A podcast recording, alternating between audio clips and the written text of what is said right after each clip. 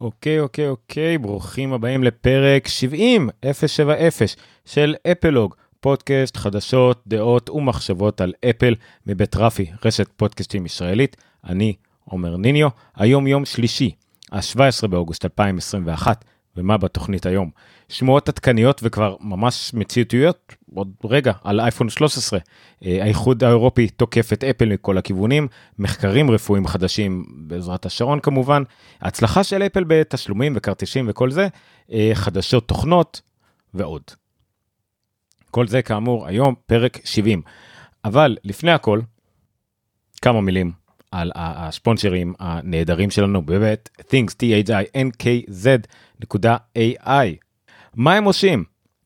זה חברה חדשה, צעירה, שבונה רשת דאטה, רשת של מידע, שמקשרת בין המון שחקנים, בין דברים שלא בדרך כלל לא מדברים אחד עם השני, בדרך כלל בגלל בעיות חששות של סייבר, הבטחה וכדומה, אז הם בעצם רוצים לחבר בין כולם, באמצעות הרשת, באמצעות אינטרנט of Things, מושג שאנחנו כבר מכירים. המטרה היא לחבר את כל השחקנים הפוטנציאליים שהם חלק מהעולם הזה, עיריות, חניונים, מידע מכבישים, מזג אוויר, זיהום אוויר, מכונות אוטונומיות, כבישים, חניונים, כל הדברים האלה, רכבים שיתופים, כל הדברים האלה יכולים לשחק ביחד, כמו שצריך, באמצעות חברה כמו Things. הם בעצם רוצים לקחת את כל מה כל החברות האלה, כל השירותים האלה, גם ככה כבר מפרשמים, כבר ככה יש להם מין תקנים פתוחים, אם זה API וכל מיני דברים כאלה, הם רוצים בעצם להעלות את זה על פני השטח, ולתת את זה לחברות אחרות שיכולות להשתמש בזה, שוב, מידע פתוח וחופשי, תדמיינו תל בתל אביב, ולדעת בדיוק כמה רכבים יש בכל חניון, איזה חניונים פנויים, ולא בגלל איזושהי חברה או מישהו אחר נתן לכם, אלא בגלל שהחברה עצמה, החניון עצמו מדווח, והמידע הוא חופשי ופתוח. זה כמובן לא אמור לעלות לצרכנים כלום, זה השחקנים, החברות בין עצמם כבר יסגרו את זה ביניהם, והחברה הזאת פשוט תפיץ ותעלה על פני השטח את כל המידע הזה. למה אני בכלל מספר לכם את זה? מה אתם צריכים לעשות? לא הרבה, חוץ מלדעת עליהם, על things.ai, לגשת לאתר שלהם, להסתכל על השרטון שמסביר פחות או יותר, כל מה שצריך לדעת על מה שהם עושים, להבין שזה מיזם בתחילת דרכו, שבאמת רוקם אור וגידים, וכבר יש לו כבר כמה נגיעות בעולם, בברצלונה, באירופה, בתל אביב, כל מיני מקומות כאלה, וכמובן אפשר להירשם לרשימת התפוצה שלהם למטה, אפשר לעשות להם לייק בעמוד הפייסבוק, אפשר גם לשלוח קורות חיים. אתם לא יודעים מה יכול לצאת מזה, אני יודע שמחפשים כל מיני מהנדשים עם תארים שאני לא מבין בהם, ואין לי שיקוי להתקבל אליהם, אבל ללא ספק, זה חברה ממש בהתחלה, זה מסוג הדברים שעוד 5 שנים אנחנו נתפוס את הראש ונגיד איך לא חשבו על זה, אז מה אתם יודעים? חשבו על זה, זה הם, Things, אז לכו תעקבו אחריהם ותגלו עוד מה יש להם להגיד. עד כאן החשות הקטנה שלנו להיום, תודה רבה, שוב ל-Things, שבאמת עושים נשים ונפלאות גם בשבילנו וגם נקווה בשביל העולם. נתחיל משאריות. אז מה יש לנו בשאריות? אני לפני כמה תוכניות אני דיווחתי, שיפרתי על תוכנה בשם IDOS, IDOS 2, היא בעצם מאפשרת להריץ DOS, אין דרך להגיד את זה, על האייפד, וכתוצאה מזה גם על המק, אני הדגמתי את זה רצה אצלי על המק, האמת שאני יכול כבר עכשיו, אבל לא באמת יצא מזה, כי אין לי כרגע איזשהו משחק עליה או משהו באמת להדגים.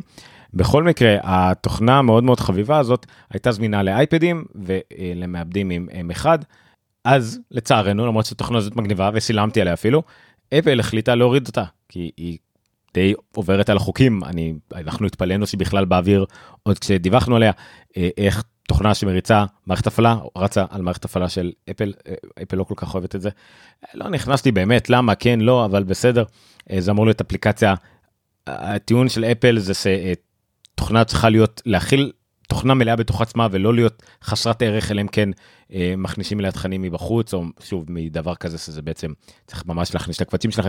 זה כמובן שטות מוחלטת, כי כל החנויות ספרים, כל הקורא ספרים הם כאלה. אבל בסדר, נו, אולי זה איכשהו עוד יחזור, אבל בסדר, מגניב, אצלי זה עבד, זה עדיין עובד, עד שאיכשהו היא תפסיק לעבוד בגלל זה עדכון או משהו, ואני אמצא דרך לשים לבן שלי את, נו. לא יודע, מלך האריות, NBA ג'ם המקורי, משהו, לא יודע, הנסיך הפרסי, נמצא כבר מלשים על דוס.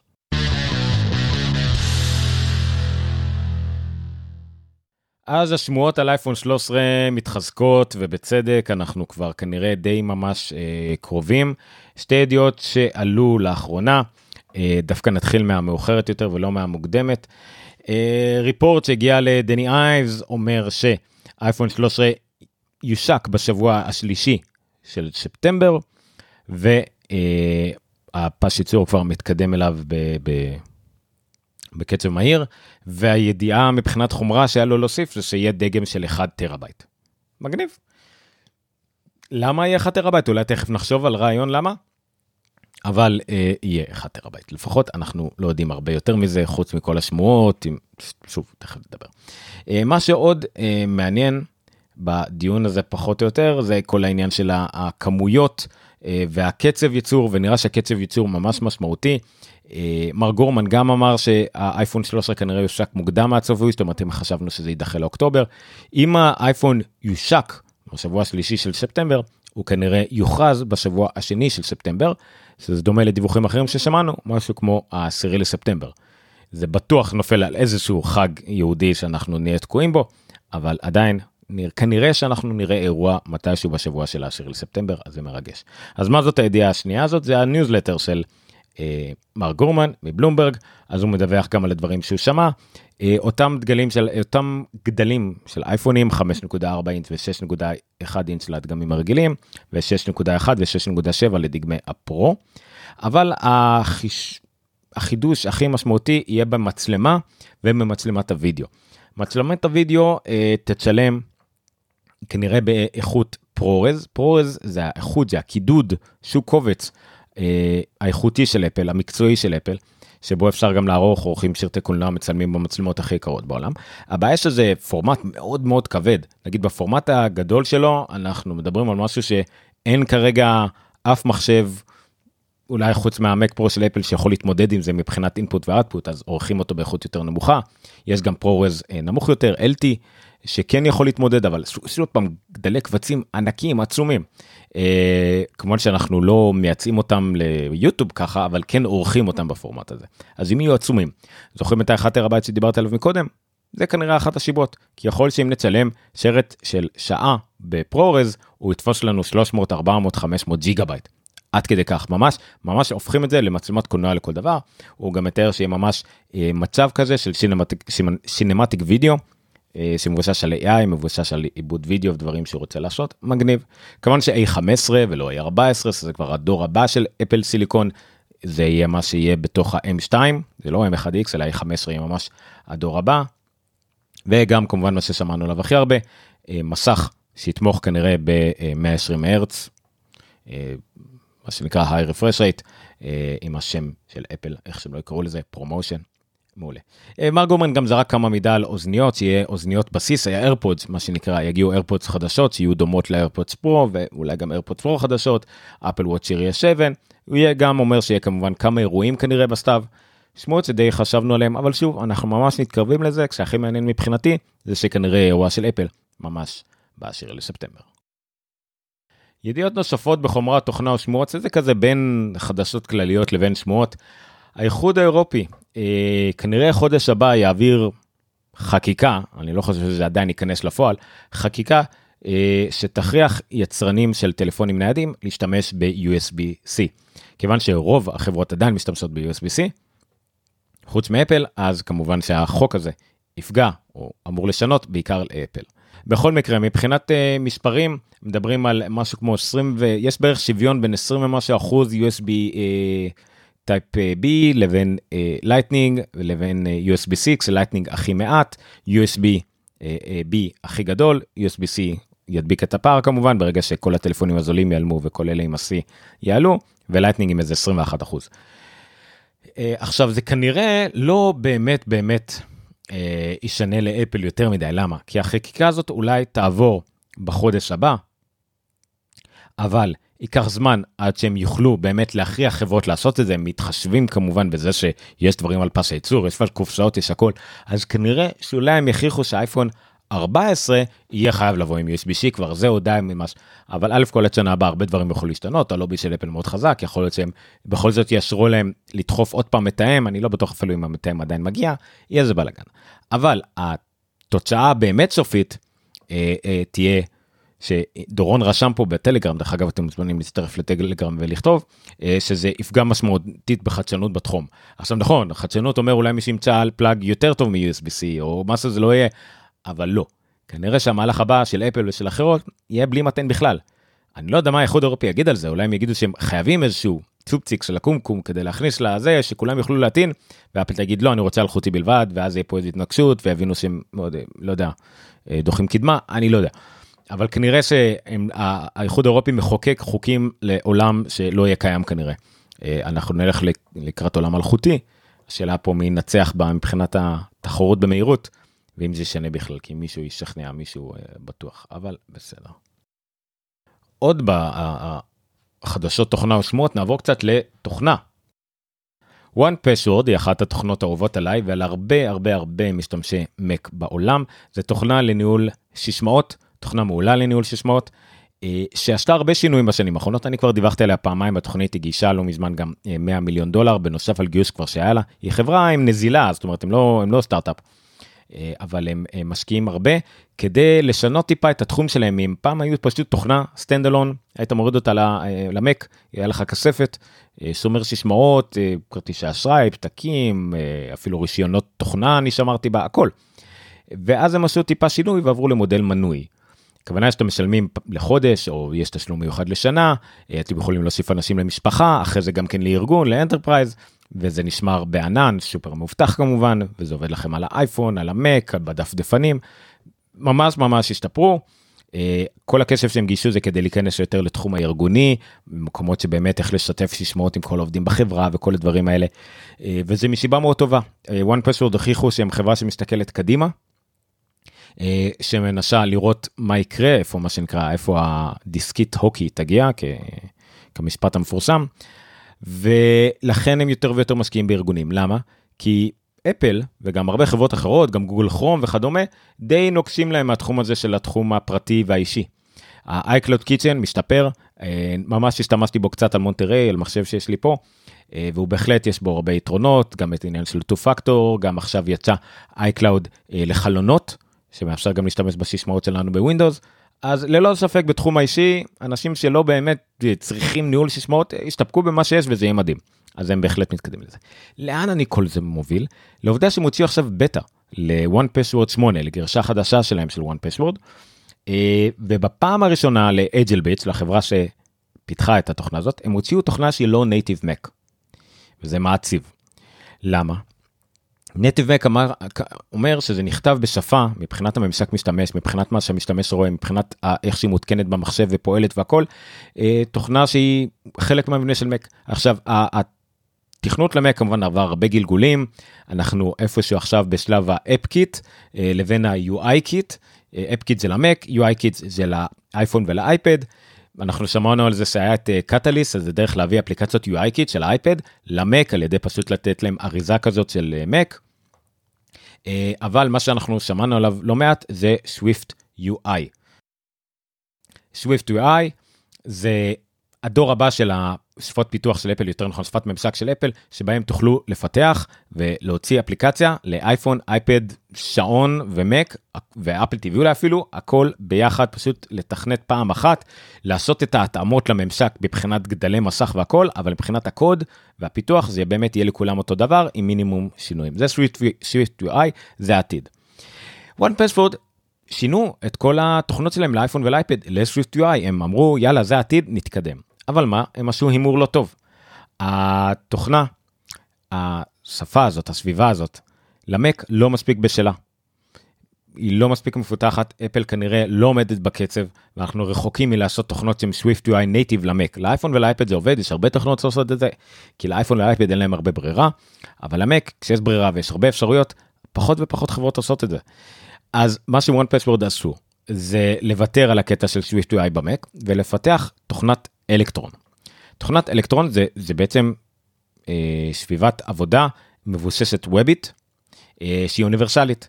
זאת אומרת, תוכנת אלקטרון, התוכנות אלקטרון המפורסמות שאתם מכירים, זה למשל Slack, אוקיי, Slack היא תוכנת אלקטרון, והיא בעצם נראית אותו דבר על כל סביבה שתפתחו אותה, כולל ווב, זה די זה כמעט בווב, זה פשוט נותנים לזה איזושהי סביבה. למה הם עשו את זה? הם עשו את זה א' כל, כי הם קיבלו הרבה כסף, הם צריכים להשקיע באיפה שהכסף, הרווחים שלהם יהיו, והם צריכים לעשות את זה מהר ואחיד בין כולם. אז למובייל, שזה בערך כנראה השוק הכי גדול, הם משקיעים, ובאייפון ובאייפד זה SwiftUI, באנדרואיד זה ממש שזה לא הוא אנדרואיד, ובדסטופ, שמלכתחילה זה סביבה קצת יותר חלשה, קצת יותר נמכרת, והיא גם סביבה יותר עסקית בשבילהם, אז הם יותר מתמקדים בין נגיד Windows ולינוקס. שמה הם שמו אלקטרון, כי בווינדוס לאף אחד לא אכפת, וזה נראה בסדר, אז שמה זה אלקטרון, אולי זה גם רץ יותר טוב. במק האלה הם אפשרויות, או ללכת על AppKit, הישנה והטובה, אבל הם החליטו שהם לא מפתחים את זה יותר, הם לא מפתחים את One Password 7, הם לא הולכים עם זה, אין עתיד ל-AppKit, הם יכולו לעשות Catalyst מ-UI-Kit, הם כנראה גם בזה החליטו לא להשקיע, כי אולי זה יישבר, ואפל משנה כל הזמן דברים, לא טוב. ו-SwiftUI, שזה הייתה השוק של שאיפה שלהם, הבינו שזה לא יקרה, ואפל לא מוכנה לזה. אז הם הלכו על הברירה הכי קלה שהייתה להם, הכי טובה שהייתה להם, שוב, אנחנו לא יודעים מה באמת קורה שמה, והחליטו ללכת על אלקטרונאפ. עכשיו, כנראה שלרוב המשתמשים, זה לא באמת ישנה, זה לא באמת כל כך מפריע, אבל יש כמה דברים מאוד מפריעים ספציפית. אני יכול להמליץ לכם על שני דברים.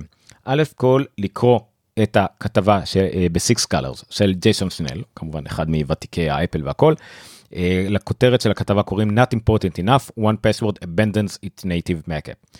זה לא חשוב מספיק, ו-One Password נוטשת את האפליקציית המק האמיתית שלה.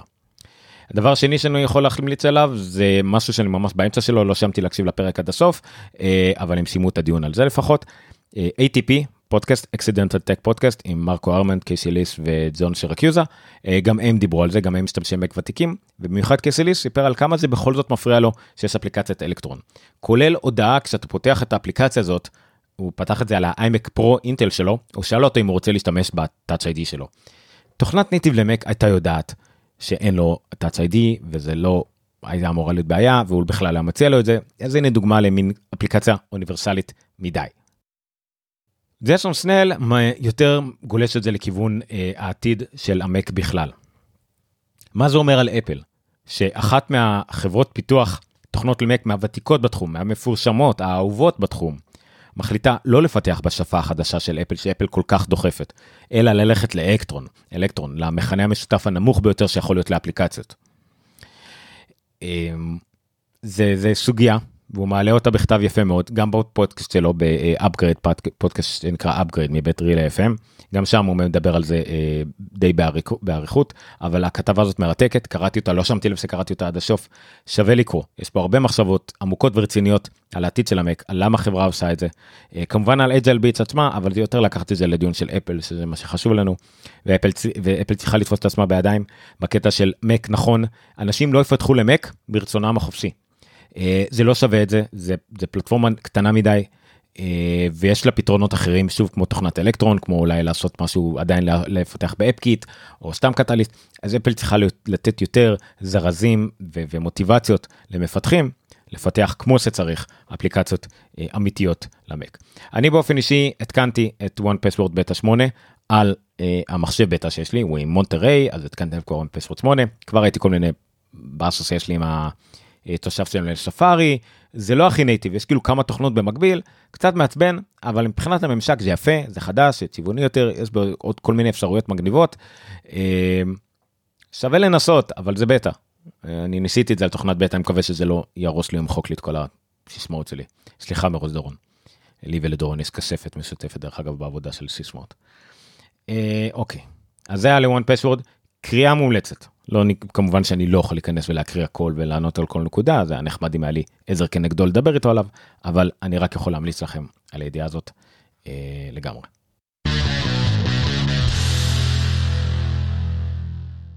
טוב, זה קצת חדשות כלליות וקצת שעריות בנוגע לכל הפרשה שאפל הוציאה את כל הסינון תמונות ודיווח על תמונות עם בעלות אופן מיני והתעללות בילדים וכל מיני כאלה סיסם. אני לא אכנס לזה הפעם, אני רק אביא שני דברים ששווה מאוד לקרוא, וקצת איזושהי נקודת מבט על זה, שכולם דיברו עליה, לא נקודת מבט שלי, שאפל בכל הדבר הזה, בעיקר עשתה טעות, באיך שהיא דיווחה על זה, איך שהיא התנהגה לזה.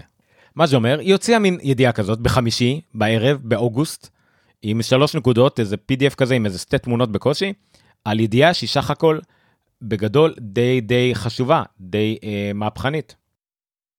ולא הרבה יותר מזה. ואז בעצם כולם התחילו עם הספקולציות, שפה הבעיה. כולם התחילו עם מה זה אומר, וגונבים לנו תמונות, כתבות, עיתונים, באמת, עם מה שנקרא בעטה בדלי, והרשה לעצמה את כל האפשרות להסביר את עצמה.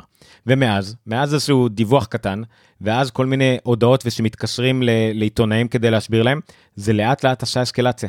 האסקלציה הראשונה שראינו, שראיון בטקראנץ', ראיון הרוק של מנטי פנזרינו, עם אחראי על פרטיות באפל, אריק, שם ארוך, ניונסוונדר, אני לא יודע, מה שבטוח שאומר על פרטיות עם השם משפחה הזה, כי אי אפשר לחפש אותו בגוגל, ראיון מאוד ארוך, מאוד מסביר, מאוד לעניין, מסוג הדברים שוואלה, בואו תצאו עם זה קודם, ורק אחרי זה תוציאו את ההיילייט של ה3 פסקאות של מה שזה עושה. שווה לקרוא את זה, לא קראתי הכל לצערי, אבל יש פה ממש פירוט, ממש ארוך, כמובן שנכנסים קצת ליותר מדי דברים, הרבה תגובות, אבל זה בהחלט דבר מומלץ, קריאה מומלצת למי שרוצה להבין יותר, ולא להאמין לכל הכותרות והקליק ביתים בכל החדשות. הידיעה השנייה ששווה לראות, זה של ה-Wall Street Journal, שכמובן ג'ואנה שטיין כבר בסחבקית עם קריק ודריק עם אפל, אז הנה, עוד אסקלציה, סגן נשיא בכיר מאוד באפל, מגיע לשוחח עם כתבת חדשות טכנולוגיה, על אותו בלגן, על אותו עניין, פה זה רעיון ארוך יחסית, אבל גם כן, מאוד משקיל, הוא שיפר שם כמה דברים, למשל על איך זה יעבוד מבחינת ההש, שזה אותו, כל הכמות תמונות שכולה מקודדת, נמצאת בכל המכשירים, בכל האייפונים, חלק מהקושחה, זה לא איזה עדכון תוכנה, אי אפשר לשנות את זה, אי אפשר להתקן את זה, וזה על מכשיר שקיים בסין, ועל מכשיר שקיים בארצות הברית, אותם נתונים.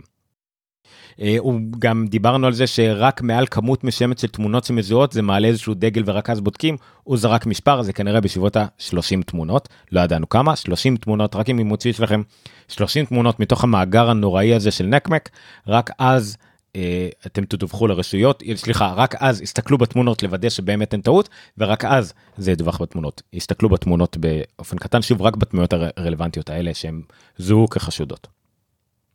עוד דבר קטן שהבנתי מכל הכתבות והעדכונים אחר כך, אני אמרתי שבוע שעבר שכנראה לאפל יהיה כנרית במחרה פחם. יהיה איזשהו מידע שבו נדע שאם איזושהי מדינה השתמשה או שינתה משהו, אנחנו נדע אותו.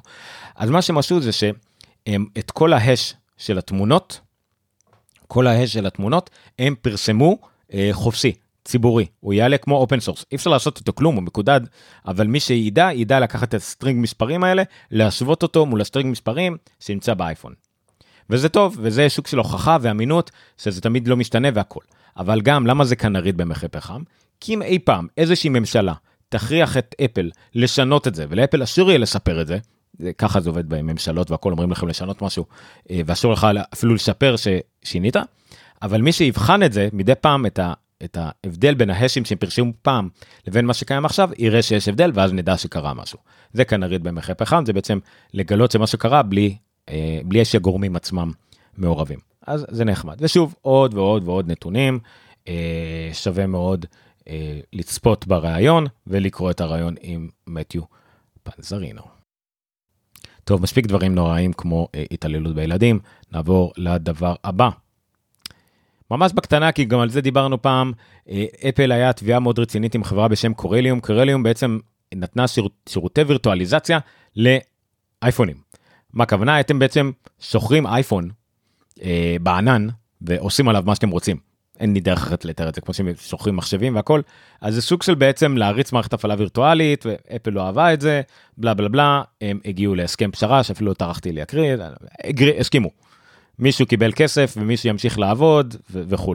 זה לא באמת מעניין אותי עד כמה הדברים המשפטיים, אבל שתדעו, שזה מגניב, אם תרצו, אני אפרט על זה יותר, אבל הרעיון הוא שאפל כביכול הפסידה בדיון הזה, וקורליום ניצחה, אבל שורה תחתונה הגיעו לפשרה, אז אף אחד לא ניצח או הפסיד. אבל בסדר. זה לגבי קורליום, זה היה מאוד קצר, אין לי הרבה מה להגיד על זה. ועוד משהו, אמרתי שבפרק הזה האיחוד האירופי תוקף את אפל מכל הכיוונים, זה לא האיחוד האירופי, זה הממשלה האמריקאית הפעם, אבל היינו אח, ממשלות תוקפות את אפל. אז סנטורים, אחרי שדיברנו על זה, שהיה שמועות על זה, והסכימים, ורצון לעשות את זה, וכל מיני סנטורים הגישו את זה, כנראה שעכשיו זה סופי, וסנטורים יגישו הצעת חוק שתפגע באפל ובגוגל, ואולי בעוד איזה חברה אחת או שתיים, חברות עם אפסטור מעל 50 מיליון משתמשים, ויגבילו אותם לגבי הבלעדיות שלהם, את המונופול שלהם כביכול. אם זה לגבי לעשות סיידלוד לאפליקציות, להעלות אפליקציות מהצד, ואם זה לאפשר לקבל תשלום במקורות אחרים, ואם זה להודיע שאתם יכולים למצוא את אותו שירות, נגיד מנוי, במקום אחר יותר חינם. כל הדברים האלה. דיברנו על זה רבות, אני נגד סיידלודינג, אבל אני בהחלט בעד שאפליקציות יוכלו להגיד ששמע, את אותו שירות, שאתה כולה צריך שם משתמש וששמע, אתה יכול ללכת לאתר שלי ביותר זול. זה לגיטימי לגמרי, ואפל צריכה לעשות את זה. אפל לא צריכה לאפשר גביית תשלום בתוך המכשיר עצמו, לדעתי, זה עדיין בעייתי, ויעמיד את אפל בבעיות, וכל מיני סיכונים של אנשים שיחשבו שזה אפל, זה יצריך יותר מדי פיקוח, אבל זה עוד איכשהו. סיידלודינג, אני נגד, זה גם פילוסופית נגד משהו שאני חושב צריך לקרות, וגם זה הרבה יותר מדי בלגן ופתח, לדעתי, שוב, לא מעלה פה טיעונים עובדתיים או אינטלקטואליים יותר מדי, לדעתי לא. אבל בסדר, נראה מה יצא מכל הגשת חוק של הסנטורים האלה, הדברים האלה נמשכים ונמשכים, לכו תדעו מה יהיה, אבל זה בהחלט קרוב.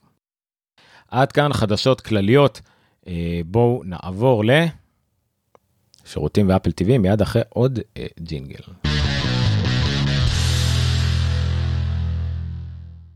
קודם כל עדכון קטן, השארת שדיברנו עליו כמה פעמים, פינץ' עם תום הנקס, סרט שמדברים עליו כמועדיות לאוסקר, סרט עדידני, העולם היה באיזה אפוקליפסה, אז תום הנקס והרובוט שלו וכלב, משהו מעניין, לא משפר על זה יותר מדי, כי אם לא קראתי על זה יותר מדי, שלא יהיה ספוילרים, יש גם ספר והכל, אבל יש לו תאריך בקיצור, זה מה שחשוב. הסרט יגיע ב5 בנובמבר, פרמיירה באפל TV פלאס, עוד סרט שאמור להיות סרט אוסקרים, שקצת הוקדם, הוא לא יצא בדצמבר, כמו שסרטי אוסקרים אמורים לצאת, ואם זה באמת יהיה עליו דיבור רציני לאוסקר, זה כבר הסרט השני שמדברים עליו לאוסקר, הראשון הוא קודה, שיצא ביום שישי, האחרון באפל TV פלאס, וקיבל ביקורות מדהימות, ממש כאילו, למרות שזה חידוש לשרט צרפתי, שגם היה מאוד נחשב, אומרים הסרט הזה, קודה, גרשה אמריקאית שלו, מתקנת פגמים, מוסיפה דברים, ויותר טובה מהמקור הצרפתי, ובהחלט סרט אוסקרים, מרגש וכל וכל וכל. אני לא יודע מתי יצא לי לראות אותו, אבל מגניב לגמרי. אז זה בכלל פינץ, ב5 בנובמבר באפל TV פלאס. שני מחקרים רפואיים שקשורים לשעון, סליחה, לא דווקא לשעון, קשורים למוצרים של אפל. הראשון, שיש מחקר, שוב, בעזרתם של אפל, מוכיח שאפשר למדוד קצב נשימה, רספירטורי רייט, קצב נשימה, אוקיי, לאנשים שמתקשים לזה, במאמץ וכדומה, באמצעות האוזניות, באמצעות AirPods. האיירפוד יכול להקשיב לנו, לקצב נשימה, ולתת נתונים סבירים לגבי קצב הנשימה שלנו. שוב, כמו במחקרים קודמים שתיארתי, זה לא בא להחליף עזרים רפואיים, מלאים, שלמים והכל. זה אמור להחליף את התרחה שבלשים את האבזרים האלה. זאת אומרת, אתה תשתובב עם אוזניות כל הזמן, וכל הזמן ימדדו לך את הקצב נשימה, ישבו את זה מול המדידות הרשמיות, ישבו את זה מול עצמם, תמיד זה הכי חשוב במדידות, למדוד את זה מול אותו מדע, כאילו אותו אביזר מדידה, לאורך זמן, אז ביחס לאותו אביזר זה ידע, זאת אומרת, אם נשמת יותר מהר, ביום ג' לעומת יום ב', כל עוד השתמשת באותו אביזר באותם תנאים, אז זה בסדר, אפשר לדעת שאז התאמצת יותר. אולי הנתונים עצמם לא יהיו מדויקים, אבל זה מספיק נקודות מידע שאפשר להשתמש בהם. אז זה מחקר אחד שיצא נחמד מאוד. מחקר שני, הוא כבר יותר עם השעון. זה כדי לראות, אני כבר לא מכיר את זה, זה כקרדיו-למפט, פנטרית אקסרסייטס. סליחה, לא נכנסתי לזה. אני שוב מביא את הידיעות האלה, אתם מוזמנים לקרוא את זה, שוב הכל יהיה bit.ly/applog070. זה, השעון יכול לעזור לכם בלמנוע את הדום לב הבא, את האירוע הלבבי הבא. שוב, לא אמור להציל חיים ברמות פסיכיות, אבל כן אמור להוריד את התדירות שבה הם קוראים ולהציל, לדווח על זה מספיק בזמן. יפה פה שהם נתונים על העניין הזה שיש לזה משמעות כספית, אבל זה יפה. אוקיי, זה הכל ביחד, גם השעון וגם האוזניות בהחלט עוזר ביחד. ידיעות, שירותים ואפל TV, זה יפה, היה לנו אפל TV, היה לנו בריאות, ועכשיו אנחנו עוברים לכסף. בכסף שני נתונים מעניינים, אחד בעיקר קשור לאפל, השני פחות. אפל פיי שולט בארצות הברית, מבחינת תשלומים בדביט, באמצעות ארנק אלקטרוני. אפל שולטת ב-92% מהשוק, נכון ל-2020. דביט זה הכוונה לתשלום במזומן בארצות הברית, אין להם הרי יותר מדי, יש כרטיס אשראי כמובן, אבל הם הרבה משתמשים בדביט, דביט זה בעצם מזומן, זה כרטיס שאתם מחייבים אותו ומיד יורד מהחשבון בנק, אין לו מסגרת, אוקיי? ואם אין לכם כסף בבנק, אז אתם לא תוכלו לשלם עם כרטיס, לא משנה, אז אפשר לשים את הדביט, דביט קארד באפל פיי, ולשלם עם השעון, עם הטלפון והכל. אז מבחינת תשלומים כאלה, במקולות, במקומות צרכנים והכל, אפל שלטה 92% מהשוק ב-2020, עם נתונים מגוחכים של 5% לסמסונג פיי ו3% לגוגל פיי. כמובן שזה ארצות הברית, שאפל דומיננטית בה הרבה יותר מבאירופה נגיד ובמזרח, אבל עדיין נתונים מטורפים. איך זה בארץ? אנחנו כבר היה לנו ידיעות בארץ, שתוך חודש-חודשיים, כל השוק של רכישות אלקטרונית עלה, אפל כבר עברה את ה-50% מכל הרכישות האלקטרונית בארץ, כשהנתח שוק שלה הוא רק 20% בערך, אז זה כמובן גם בארץ זה משמעותי. וקשור ולא קשור לזה, מאסטרקארד הודיעה שהיא תעלים את הכרטיס, את הפס המגנטי, בעשור הקרוב. 2027 זה יתחיל עליהם, 2029 כבר לא יהיו יותר כרטישים, ב-2033 יפסיקו לקבל כרטישים עם פס מגנטי. זה כמובן גם מעודד את כל העניין של התשלומים אלקטרונים, זה גם העובדה שהכרטיס של אפל, האפל קארד, יהיה בלי כרטיס מגנטי, כנראה אפל אוהבת לאמץ את זה מהר, יכול להיות שזה כבר די מהר יהיה בלי כרטיס מגנטי, לא מזמן וגם עכשיו החזקתי את הכרטיס הזה ביד, יש לה אחי, לאחיינית שלי שמבקרת אותנו, כרטיס מרשים, יפה, והיא בקושי משתמשת בו. כי הכל זה אונליין, וגם אם משתמשים בו פיזית זה רק 1%, אם משתמשים אותו באפל פיי זה 2%, ריבייט הכוונה, החזר כספי, באפל זה 3%, אז נחמד, אז זה רק עובדה שהרכישות הפיזיות שלנו, עם כרטיסים מגנטיים והכל די נעלם, והכל יהיה אלקטרוני דיגיטלי, זה שהם אומרים, יהיה לנו כרטיס בלי פס מגנטי, זה בואו, כנראה לא יהיה לכם כרטיס בכלל, הכל יהיה אלקטרוני. אם יהיה כרטיס פיזית עד 2033, נדע שעשינו משהו לא טוב כאנושות, כמין האנושי. אבל בסדר. עד כאן שירותים ואפל TV, בואו נעבור לבונוס, ונסיים עם היום הזה.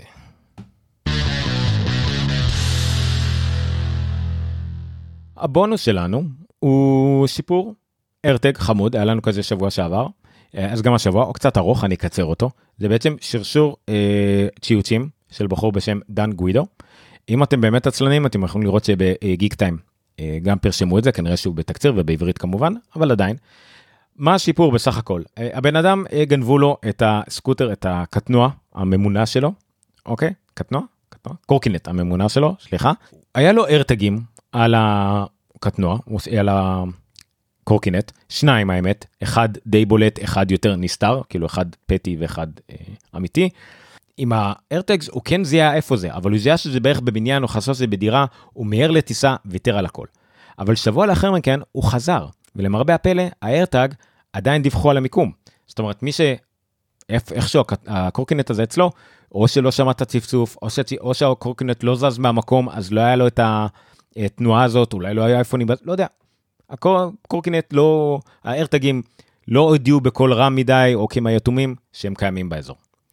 בקיצור, אז הוא פחות או יותר יודע איפה הקורקינט שלו, זה קורקינט של $800.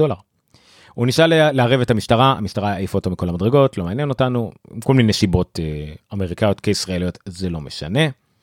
אבל כשהוא בסופו של דבר כן הצליח לשכנע, למצוא איפה בדיוק זה נמצא, הוא מצא שזה, הוא גם כל הצליח לשכנע שני שוטרים, בכל זאת לבוא איתו, מהמחוז של איפה נמצא בערך הקורקינט, יצא לכם מזה, בואו תראו כמה יוצא לכם, אני יודע איפה זה, הסביר להם על AirTag'ים, אחרי שהם לא הבינו מה זה, בכל מקרה.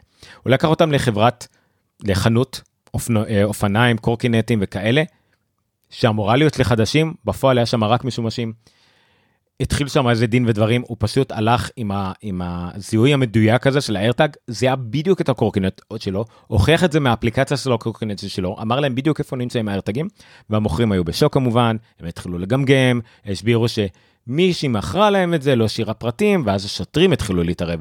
רגע, אז הם מוכרים פה חדש או משומש? אם אתם מוכרים משומש, אתם לא שומרים ממי קניתם את זה, או איזשהו מידע על הרכישה, על המעבר, ופה ושם.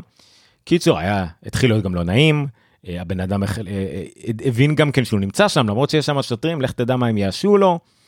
בין היתר, הוא גם אמר להם, שמעו, יש פה מצלמות, לכו תיקחו את החומר המצולם לפני שהם מוחקים את זה או משהו. אז הם לקחו את זה וגילו גם כן שזה אישה שהביאה את זה.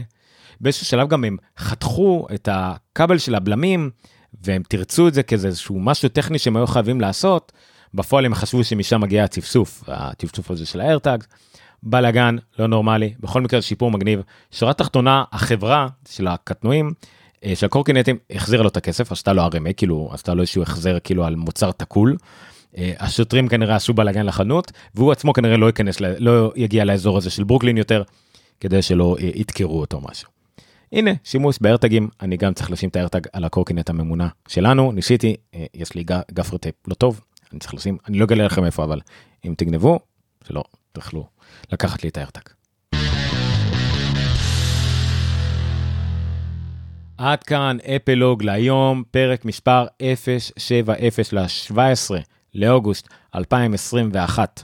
אני הייתי עומר ניניו, אתם יכולים למצוא אותי בסטרודל עומר ניניו בטוויטר, עומר ניניו בפייסבוק, את אפלוג גם כן אתם יכולים למצוא בסטרודל אפלוג, APPLOG בטוויטר, למצוא את אפלוג גם כן בעמוד הפייסבוק שלנו, קבוצת הפייסבוק שלנו, וגם הכי חשוב לדעתי בטלגרם, מעל 300 חברים בטלגרם עם דיונים, שאלות, בלי שאלות תמיכה טכנית, בלי שאלות בלי קנייה או מחירה, רק ידיעות שאני מפרשם ודיונים עצמיים, אז חפשו גם את אפלוג בטלגרם, אל תחפשו, לא תמצאו, זה נסתר, זה bit.ly/applog-tg-group, יעני טלגרם גרופ, הלינקים נמצאים בכל מקום, בכל לינק שאני מפרשם, יש גם את הלינק לטלגרם.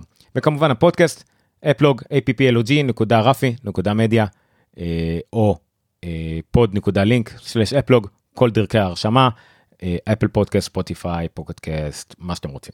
לילה טוב, תודה רבה, שבוע טוב, חופשה נעימה למי שחופש, שגר נעים למי שסוגר, וחיסון נעים לכולם. לכו, תתחסנו. זה כל מה שיש להגיד לכם. לילה טוב.